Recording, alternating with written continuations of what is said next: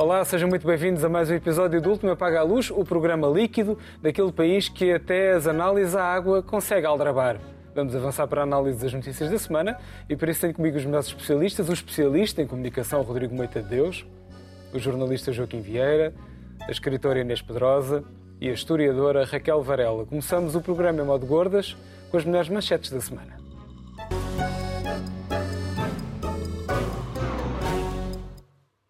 E começamos pelo Rodrigo, que quer falar sobre segurança social. Rodrigo. É verdade, e uma bela notícia que na prática são duas notícias. A, a, a, primeira notícia, porque havia uma comissão de especialistas que estava a estudar a questão da sustentabilidade da segurança social. O que é surpreendente, porque eu fui ver as datas e há um livro branco da segurança social sobre a sustentabilidade de 98. Depois a lei de bases foi alterada em 2000, em 2002, 2007. Depois tivemos a grande reforma do Vieira da Silva em 2009, que seguiu à grande reforma do Vieira da Silva de 2019. Ah, mas, pelo visto, a questão da sustentabilidade nunca ficou resolvida e, portanto, era preciso reformar a reforma do Vieira da Silva, que é uma coisa que faz sentido. Depois, a segunda notícia, que é, eles pediram para adiar a entrega das conclusões do, da Comissão de Especialistas, sendo que a Comissão de Especialistas é nomeada pelo Governo Socialista, tem a encabeçar um ex-ministro socialista e vários socialistas na Comissão de Especialistas, mas pediram para adiar a entrega dos resultados por causa das eleições, não é? E isso seria uma maçada, de facto, incomodar os portugueses com questões realmente importantes como a sustentabilidade da segurança social. Bem, fica a nota do Rodrigo. Raquel, uma entrevista de Mário Tomé ao Expresso.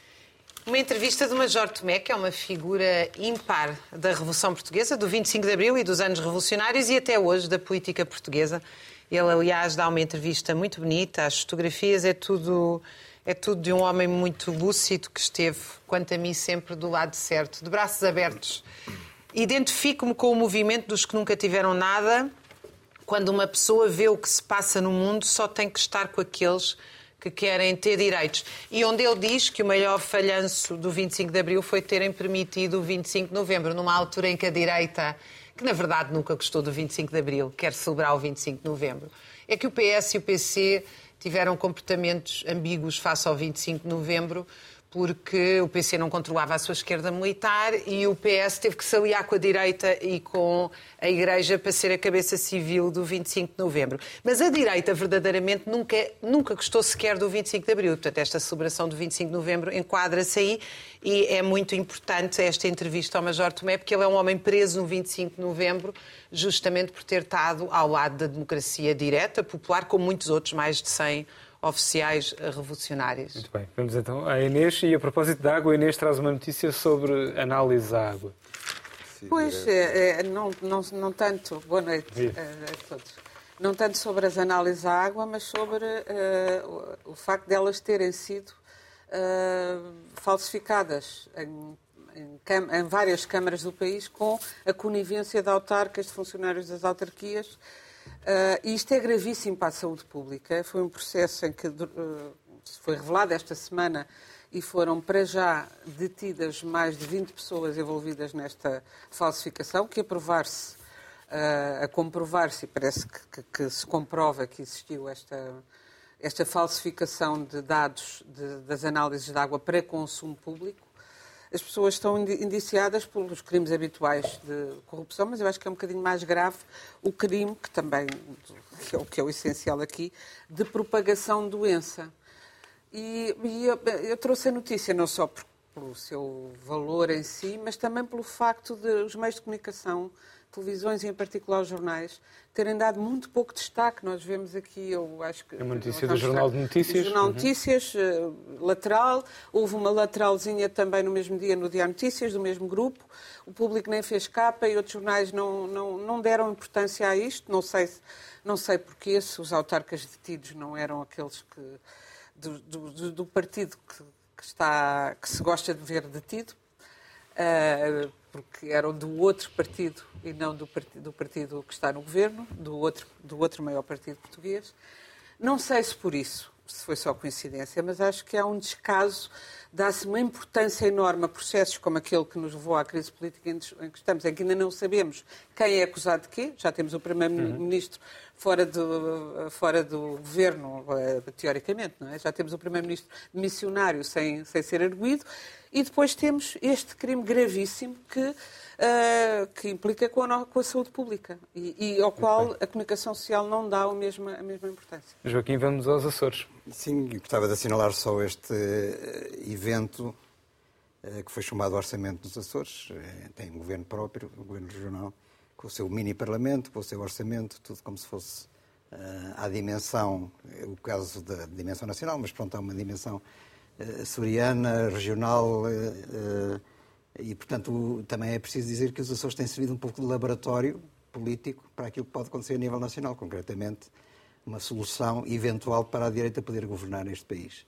E foi tentada nos Açores, com este governo que é liderado pelo PSD e depois tem apoio de vários partidos, incluindo à partida, inicialmente o Chega e a Iniciativa Liberal, além de outros, PPM, CDS, uh, gostava de assinalar duas coisas. Por um lado, um, o facto de ser, uh, uh, neste, neste, caso, não foi sequer o Chega, mas foi a Iniciativa Liberal que tapou, tirou o tapete debaixo dos pés do PSD.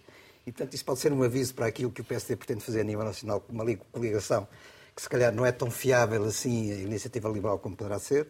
A segunda questão é que há sempre dois pesos e duas medidas nisto, consoante os interesses dos partidos. Por exemplo, o PS acha que se devia dissolver e convocar eleições, e o PS local.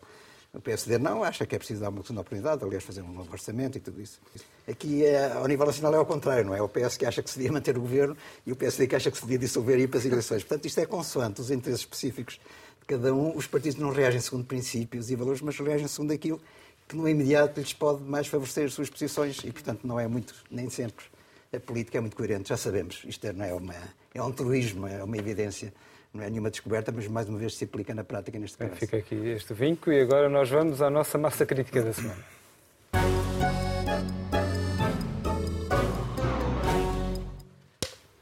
Esta semana ficou marcada pela atualidade internacional, que trouxe duas novidades, se bem que podemos dizer que o fenómeno é uno. Falo das vitórias da extrema-direita em sítios distintos do planeta, na Argentina, nos Países Baixos. Vitórias que podem ter mais em comum do que o simples triunfo dos cabeleireiros mais esquisitos do mundo. Se tem dúvidas, confira as melenas de Javier Milei e de Geert Wilders. Posto isto, há que perguntar, estamos numa era de afirmação reacionária, Raquel, sim ou não?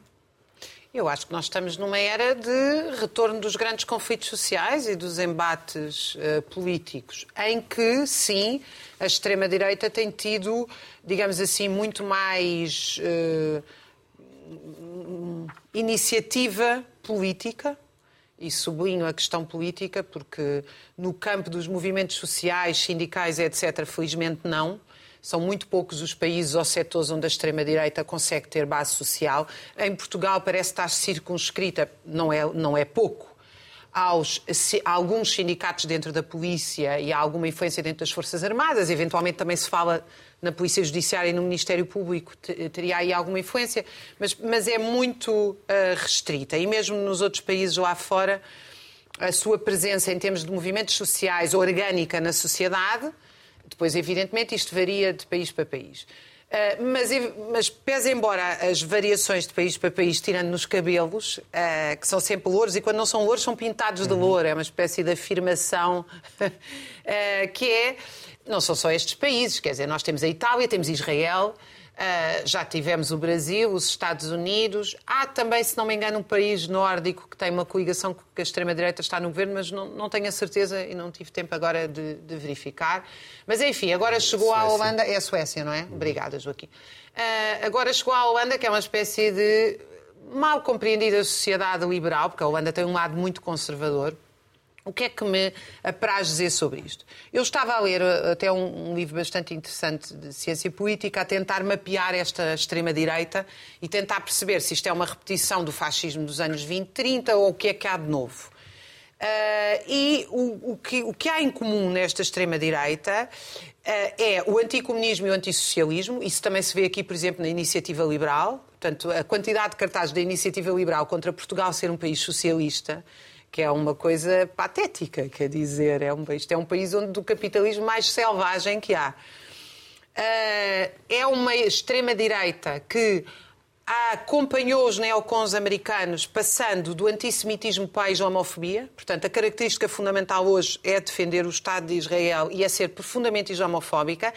Substituiu a superioridade da raça pela superioridade de nações e, portanto, foi buscar ao Samuel Huntington o choque das civilizações. É dizer, a minha nação é superior à tua nação e, portanto, a Holanda é superior a qualquer outro país do Médio Oriente, ou seja, o que for. E, portanto, há uma ideia de e é, curiosamente, em grande parte dos países, eh, muito liberal até nos costumes. Portanto, defender os gays, defender as mulheres, até por contraste com, com o Islão.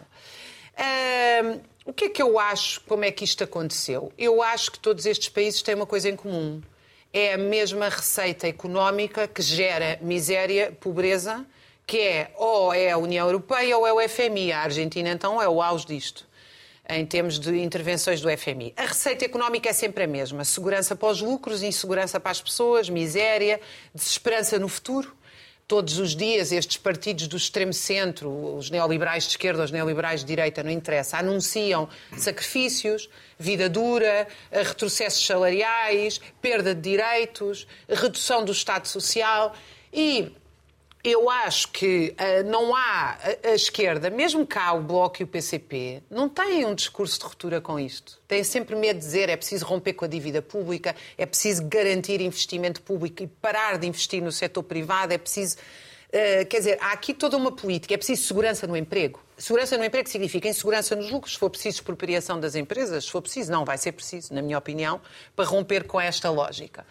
Ora, como não há uma esquerda, como não há uma esquerda, a esquerda está envergonhada, não se, não se apresenta com um programa, nós ficamos entre os alegadamente moderados que fazem estas políticas todas devastadoras socialmente e depois uma resposta da extrema-direita que se organiza e que aparentemente tem uma que, que vai uh, alimentando-se destas frustrações em termos de comportamento eleitoral de massas. E porquê é que eu digo comportamento eleitoral de massas? Porque eu não acredito em nenhum destes países, por isso é que comecei a dizer uhum. que não tinham nenhuma influência sindical em termos de movimentos sociais, ou quase nenhuma, que é toda a sua, a sua influência é uma influência eleitoral. E eu não acho que quem vota na extrema-direita é de extrema-direita. E acho que é um erro fazer-se essa. Muitas vezes esse voto é um voto de protesto é um voto na ausência de alternativas, é um voto. Hum, eh, é um voto de iliteracia política, é bom dizê-lo também, mas não é um voto mobilizador na extrema-direita. E acho que, quer dizer, evidentemente, para mim o que falta aqui é uma política contra o extremo centro que nos leva a isto. Uh, mas ela, por enquanto, não existe. Inês. Uh, pois é, eu penso que esta ascensão da extrema-direita, que não é nova, uh, Estava a pensar, por exemplo, em Itália, e começou já há muitos anos em Itália. Uh, e Itália que passou pelo, pelo fascismo verdadeiro. verdadeiro, original, e que, depois, e que sempre foi um país que parecia muito politizado e onde as pessoas discutiam muito política, mas onde rapidamente se cansaram porque houve uma dificuldade na esquerda em entrar, em, em, em perceber, na Itália e em França aconteceu também bastante isso, em perceber como é que uh, os mais pobres vão votar na extrema-direita?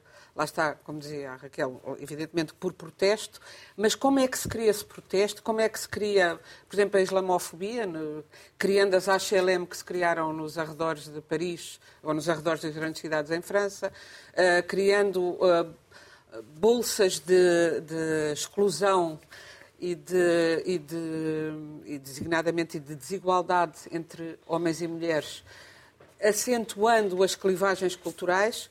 E, é um, e é um, há que dizer que a escola, nestes, sobretudo na Europa, que tem a obrigação, que já tem pergaminhos históricos em termos de escola, a escola falhou rotundamente, uh, criando pessoas que não não estão habituadas a pensar, e por isso o voto de protesto é um voto de fúria, de zanga, e vão contra o antissistema. E, na, na, infelizmente, na América do Sul temos visto isso com grande esplendor, na América em geral. Na América do Norte é a mesma coisa. O que se passa. E eu, eu tenho esperança que a Europa, com as instituições europeias, que as instituições europeias tenham uma solidez que consiga resistir ao extremismo do fascismo. Uh, embora tenham, eh, tenha de se fazer uma reflexão também sobre essas instituições. Eu, na, Itália não parece-me evidente que tem a ver com a justiça e como a justiça se autonomizou em relação a todos os outros poderes, como o Ministério Público eh, italiano eh, agia em roda, em roda livre e o que é que isso levou, isso levou ao início dos do retorno dos fascismos já há umas décadas. E, eh, mas isso pode ser mais facilmente controlado, apesar de tudo, no âmbito de uma superestrutura do federalismo europeu do que nos eh, países da América do Sul. E o que vemos na, na eleição do recente eh, Presidente da América do Sul é um. um eu, eu, eu, ia dizer um doido, mas era ofender os doidos, porque ele é um vigarista, um aldrabão da pior espécie, que diz hoje uma coisa. Vimos-lo durante a campanha dizer uma coisa e o seu contrário, diz tudo o que for preciso para chamar a atenção. Uh, é um modelo que nós temos aqui na nossa extrema-direita de alguém que não tem uma política, nem sequer tem uma consistência política uh, na sua, no seu extremismo, porque é um extremismo que vai ainda encontra todos os centros e à procura de buscar todos os tipos de descontentamentos e colá-los.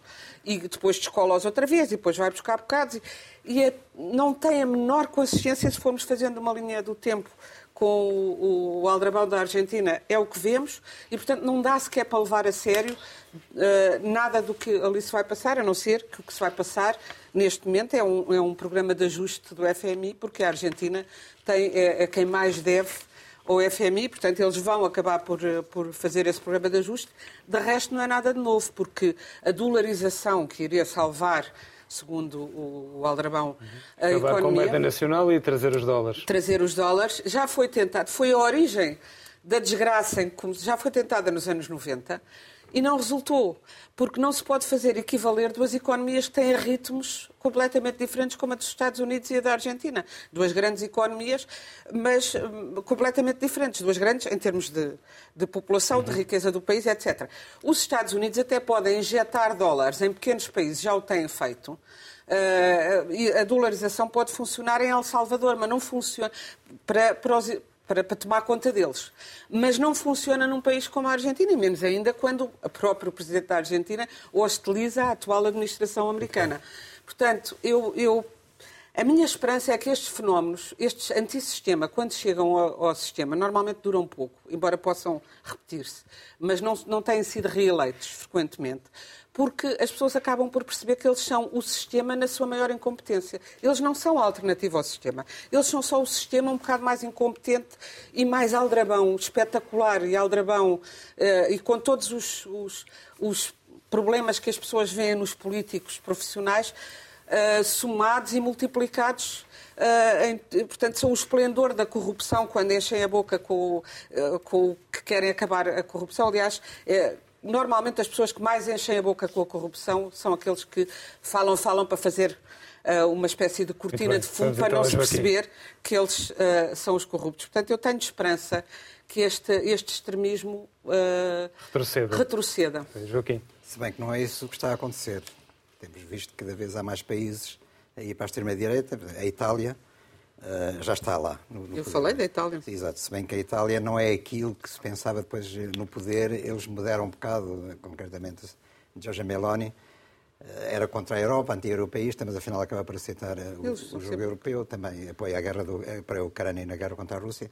Portanto, não é a desgraça que inicialmente se previa, porque eles têm que ser também pragmáticos, né? sabem qual é a situação quando deparam com ela mas não deixa de ser preocupante, eh, porque temos o avanço da Marine Le Pen em França, que provavelmente vai ganhar as próximas eleições presidenciais, não se configura alternativa. O Vox esteve quase, quase, quase, digamos, a um ou dois deputados de entrar uh, para apoiar o governo atual em Espanha, o que seria do, do, PP. E provavelmente este governo não vai durar muito tempo e, portanto, vamos para eleições outra vez. Uh, nos Países Baixos foi, foi o que se viu. Eh, na Irlanda há uma revolta espontânea de pessoas ligadas à extrema-direita por causa de ter havido ontem um esfaqueamento de alguém que se dizia que era eh, por causa do excesso da imigração. Eh, e, portanto, há uma insatisfação muito grande que leva, de facto, a estes fenómenos. Na Alemanha também está a surgir a extrema-direita com uma força absolutamente surpreendente e extraordinária, que já ultrapassa os 20%. Pode vir a tornar-se até o maior partido nas sondagens, tal como este nos Países Baixos. Por acaso, a Alemanha isso, é dos primeiros países a ter essas votações. Isso, isso não é Infelizmente, pois, ou seja, não é exatamente. tão surpreendente. Já há duas décadas que se vê uh, essas não, votações. Não, há duas décadas não tinha esta votação. Eles Sobretudo na Alemanha do Leste. Anos. Na Alemanha do Leste, sim, mas na Alemanha, no conjunto, não, não era assim. Subiram muito nos últimos anos. E, e isto tem que ver muito com uma insatisfação dos eleitores, porque a verdade é que uh, os partidos, digamos assim, seja da esquerda ou da direita, mas mais convencionais, não têm conseguido resolver os problemas das pessoas. Uh, no caso concreto da Europa, é o problema da imigração. No fundo, esta ascensão da extrema-direita tem muito que ver com o, problema da imigração. E também aqui uh, o outro, a diferença, não sei que, os que, nos invadem, tal guerra das civilizações, os costumes que vão ser subvertidos. Aqui, como há, a imigração não tem um peso muito grande na sociedade portuguesa, o André Ventura joga com a questão dos gigantes, portanto tenta encontrar um fantasma que é a ameaça dos gigantes, que é, de facto não existe na sociedade portuguesa, mas mesmo assim, apesar disso, também aqui o Chega está em crescimento e, portanto, acompanha esta tendência geral. E nos Estados Unidos vamos ter o Trump, provavelmente, como as sondagens indicam, as sondagens indicam que ele poderá ganhar as eleições presidenciais daqui a um ano, também é uma coisa absolutamente assustadora. E que mundo vamos ter depois disto? A verdade é que eu acho que, por exemplo, na, só para dizer, eh, reforçar esta questão de que os governos tradicionais não têm respondido aos problemas das pessoas. A Argentina estava com uma inflação de, penso que 140%. 142. Uh, 142, exato, obrigado pela correção. Uh, ou precisão, melhor dizendo, não é? 142. Uh, e 40% abaixo do limiar de pobreza. Sim, exatamente. Uh, e, portanto, com políticas de esquerda.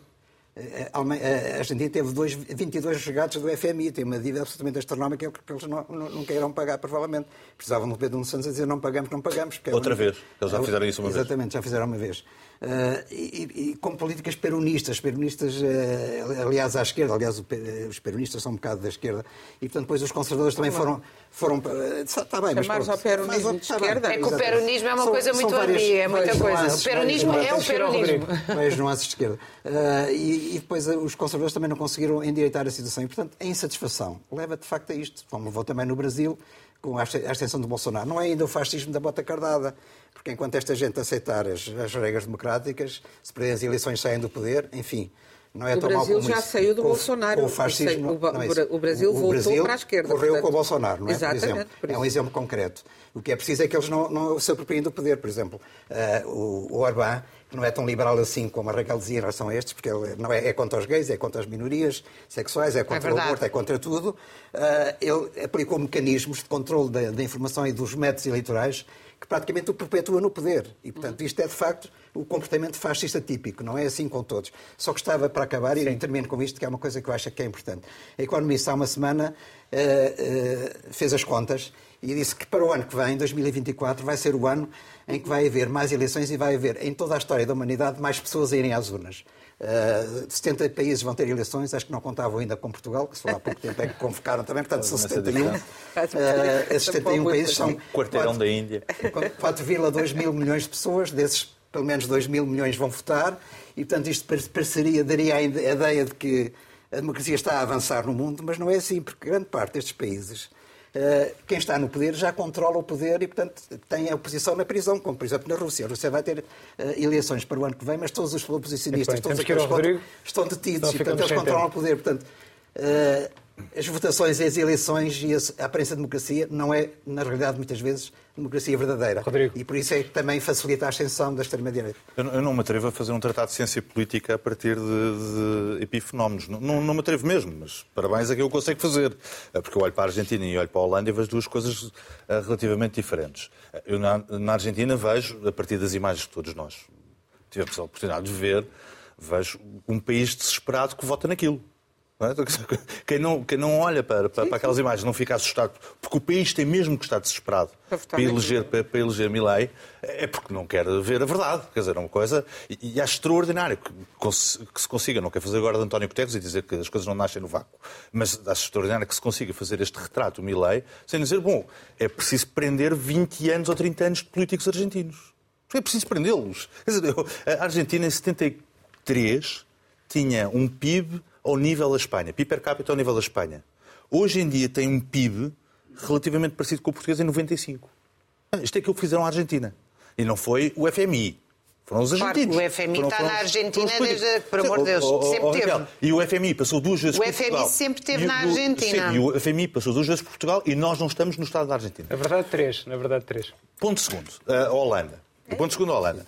Ah, Aquilo, aquilo que o Joaquim É começou só para aqui te a dizer dizer que tu incluís aí o período da ditadura militar descaradamente. Incluo tudo. O que é que me interessa o PIB do Salazar? Incluo, incluo tudo. Eu, eu- eu disse, a conta é de 73 Ah, até agora. Não, não vou agora tirar, tirar regimes políticos. Bom, ah, para, para- ponto 2.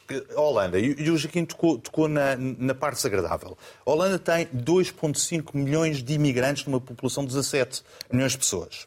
No quarto país mais densamente povoado do mundo. Portanto, estão mesmo apertadinhos, comprimidos. É 15% da população. Mais alto que em França, que está nos 10%, e só fica abaixo da Alemanha, curioso, temos falado da Alemanha, que tem 18%. Só em 2022 foram 400 mil imigrantes novos. 400 mil.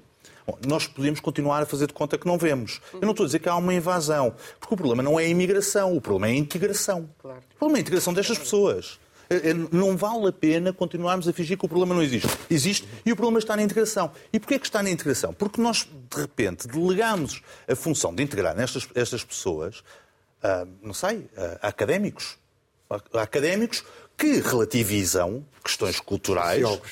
Sociólogos que relativizam É outra sociais. característica do fascismo, é o anti-intelectualismo primário. não, é, mas mas, cada, cada vez mais. É o relativismo multicultural e depois a questão espetacular que é o concurso de adjetivos. Espetacular que é um concurso de adjetivos. Eu não admitir que uma mulher ande numa cidade europeia de hijab ou de burca faz de mim um islamofóbico. Somos todos islamofóbicos. Pronto, estar, já somos dois. Já somos dois. Dizer que a política de imigração tem que incluir uma política de integração faz de mim um xenófobo.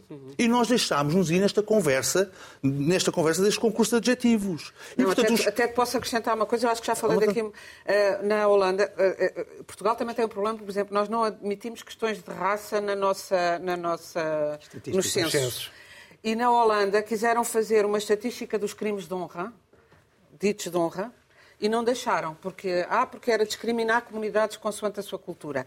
Assim ficámos a sa- sem saber quantas raparigas, Para ao fim do ano, morrem assassinadas Dou- pelos pais porque, por namoram com quem eles não essa, querem. Essa, essa tenho que dar barato. Agora, que isto, que isto é, um, é é, um, é, um, é, um, É é um risco. E é um risco porquê? Porque nós, a certa altura, extremámos tanto, extremámos tanto, extremámos tanto, que nós deixámos os partidos moderados sendo completamente reféns deste wokeismo, multiculturalismo, relativismo, ah, ah, ah, com a tendência para adjetivar tudo em mais um par de botas. Deixamos os partidos moderados completamente reféns. Os partidos moderados não têm um discurso plausível ou coerente sobre a questão da imigração, porque têm medo. Porque têm medo de serem acusados ou de islamofóbicos, ou de racistas, ou de xenófobos. É, é inacreditável. Nós não encontramos. Nenhum partido moderado na Europa consegue dizer duas palavras seguidas sem ser insultado.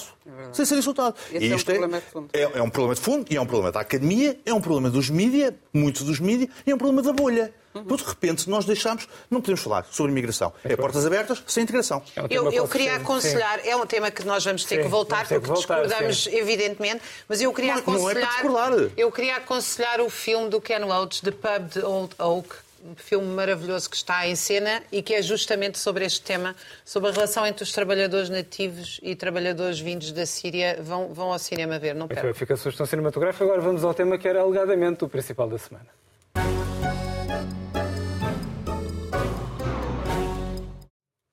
As movimentações políticas não param em Portugal. No PS contam-se espingardas entre Pedro Nunes e José Luís.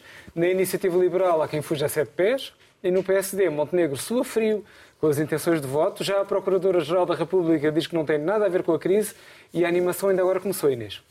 É verdade, eu acho gravíssimo. Quer dizer, o que se passa nos partidos é, é natural que haja, mesmo a iniciativa liberal ter esse terremoto interno, é até sinal de vitalidade. Eh, que haja eleições no Partido Socialista parece-me bem, natural. Tomara, e sim, com muita sinceridade, que houvesse mais gente a chegar-se à frente do Partido Social Democrata para ver se encontramos uma liderança que mobilize os sociais-democratas e que os impeça, embora as questões sejam mais complicadas do que isso, mas que os impeça de votar nos extremismos de direita onde andam a votar em vez de votar... Os...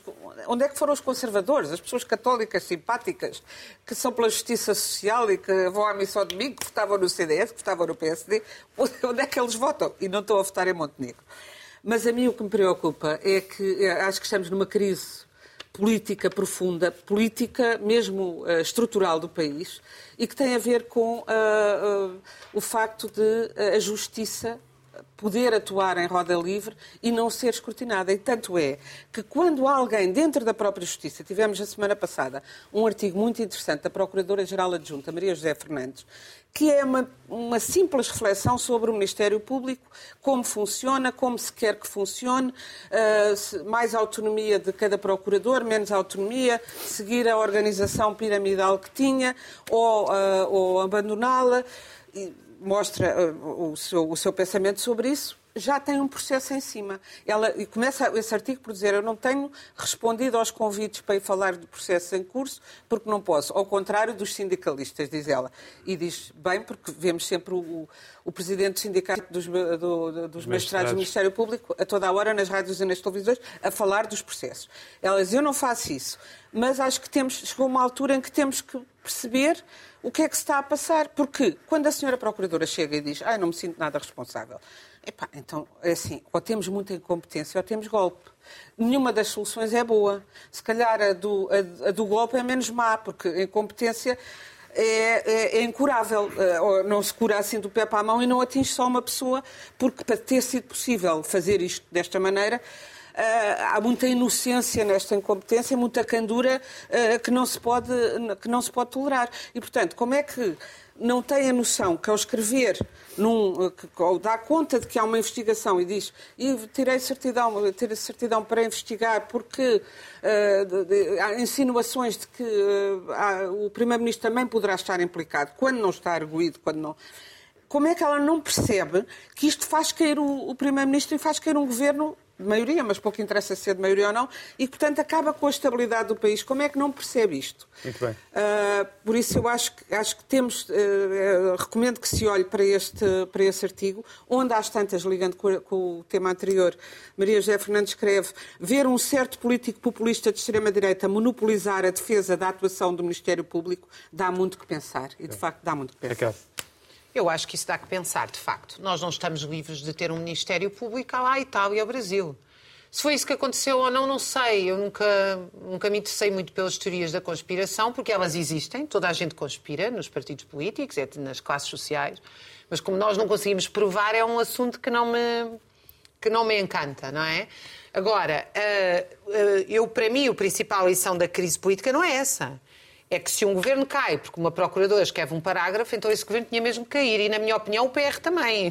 Quer dizer, desculpem lá, não, não pode haver um governo tão frágil, nem um Estado, num Estado, em que uma procuradora escreve um parágrafo, diga ele o que disser, e cai o governo e o, e o ministro. E ainda por cima, tudo diz, isto. Se diz que o Primeiro-Ministro está a ser oh, investigado, o Primeiro-Ministro oh, Inês, tem eu, de chegar para o lado. Eu, não, dizer, o Primeiro-Ministro, não... se o Primeiro-Ministro é sólido, coisa que não é, evidentemente, porque nós chegámos a uma situação social que passou ao lado de todas as análises políticas, que é os médicos, os professores, os funcionários judiciais, ninguém consegue Uh, uh, defender os seus direitos, mas também não, não são derrotados. O governo também não consegue impor. Nós chegámos a uma situação de grandes tensões. Não tenho dúvidas nenhumas que os movimentos sociais é estão é a levar. Não, verdadeiramente, é o que eu acho, uh, Joaquim. Acho que isso é uma análise que vocês não gostam de fazer porque tudo se passa entre São Bento e, e Belém, que é as classes sociais atuam de acordo com a atuação das classes sociais. Evidentemente que nós vivemos num país onde os trabalhadores ganharam uma dinâmica do ponto de vista sindical que fugiu completamente às estruturas sindicais e criou profunda instabilidade social. Nós temos escolas, hospitais, tribunais, nomeadamente Portanto, o setor público, que não funciona. Eu não disse, eu não disse, eu não gosto desse silogismo, desse silogismo uh, elementar e básico, desculpem. Não foi isso que eu disse. Foi o CIME, foi... Evidentemente que... E junta-se e junta a outras, junta-se outros fatores nomeadamente nós aqui na semana passada, não tenho tempo de desenvolver isto, mas uma boa parte dos ditos projetos de, que estão na, na, transição verde e no PRR nem sequer avançam por causa da resistência das populações. Isso aconteceu em Alcobaça, aconteceu no Algarve, aconteceu no Norte, em imensos lugares. Portanto, essa parte normalmente não se conta porque o povo é para ouvir, calar e normalmente não é agente da história. Independentemente disso, evidentemente que há uma crise política e há uma crise política ao nível das instituições, esta questão do parágrafo. Se não havia problema nenhum, o Primeiro-Ministro respondeu olha desculpa lá, explicou lá o que é o parágrafo, nós vamos continuar a governar. Ninguém fez isto. E ninguém fez isto, aliás. Marcelo Rebelo de Sousa ainda fez uma coisa mais divertida, passa a expressão. Quer dizer, olha, uh, uh, António Costa sai, sai, mas, mas o governo fica em funções, porque afinal só sai daqui a não sei quantos meses. Eu só marco eleições para, para daqui a não sei quantos meses, ou quatro, para ou o que é, um que é, Também para é, aprovar um orçamento que ele concorda, porque o trabalho sujo está feito no orçamento de António Costa, com o qual a direita está de acordo. Muito e, portanto, por favor, aprovem o orçamento primeiro. Rodrigo. Eu, eu, eu, eu, tenho que descrever. Nós vamos passar por três ciclos mediáticos, eu vou tentar ser muito breve. O, o primeiro é este, até às eleições até à eleição do novo secretário-geral do PS, portanto é um momento de grande paixão pela vida interna do PS.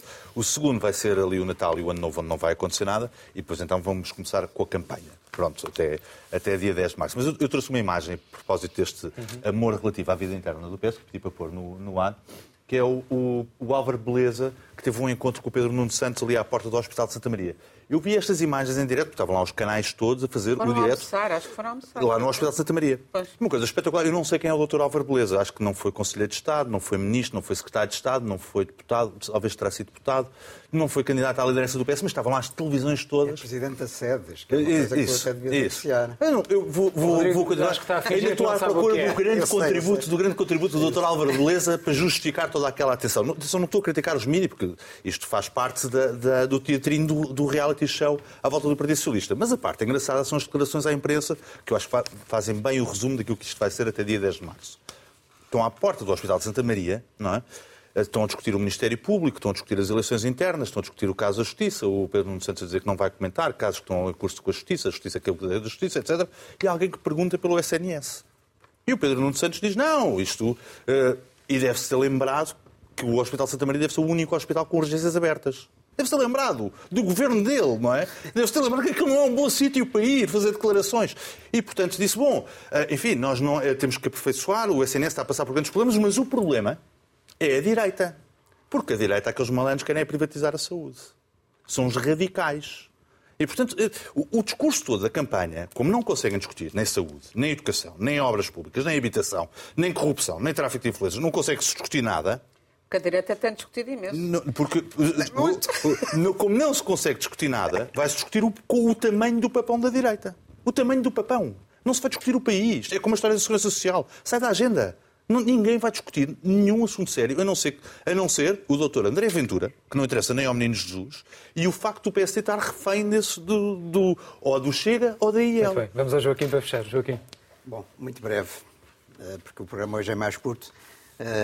Isto, de facto, é uma confusão tremenda. Eh, Não se, vê, não se antevêem sequer saídas eh, airosas para as eleições. Isto é uma maioria sólida, estável, que possa governar. E, portanto, eh, há as guerras de- dos palácios, São Bento, Belém, com, são guerras do Alcarim da Manjarona.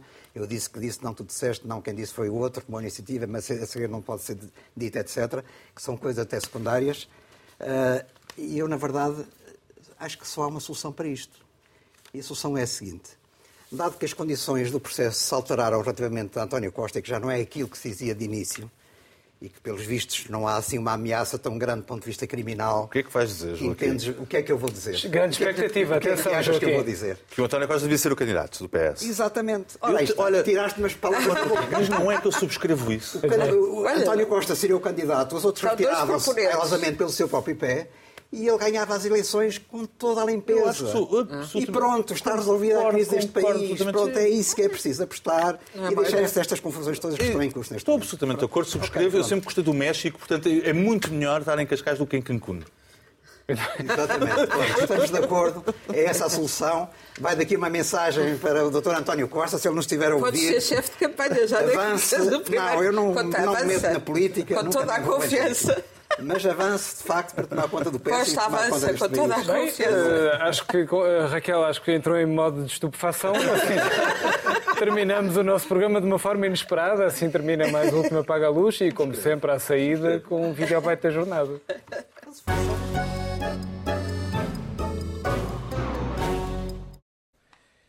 Queremos também uma, uma medicina priva, eh, perdão, próxima. Queremos também uma, uma medicina priva, eh, perdão, próxima. Tinha que escolher uma coisa que fosse. Luís Montenegro e o chamado lapso freudiano, e assim despedimos com amizade. Até para a semana. Quem sabe com uma candidatura de António Costa.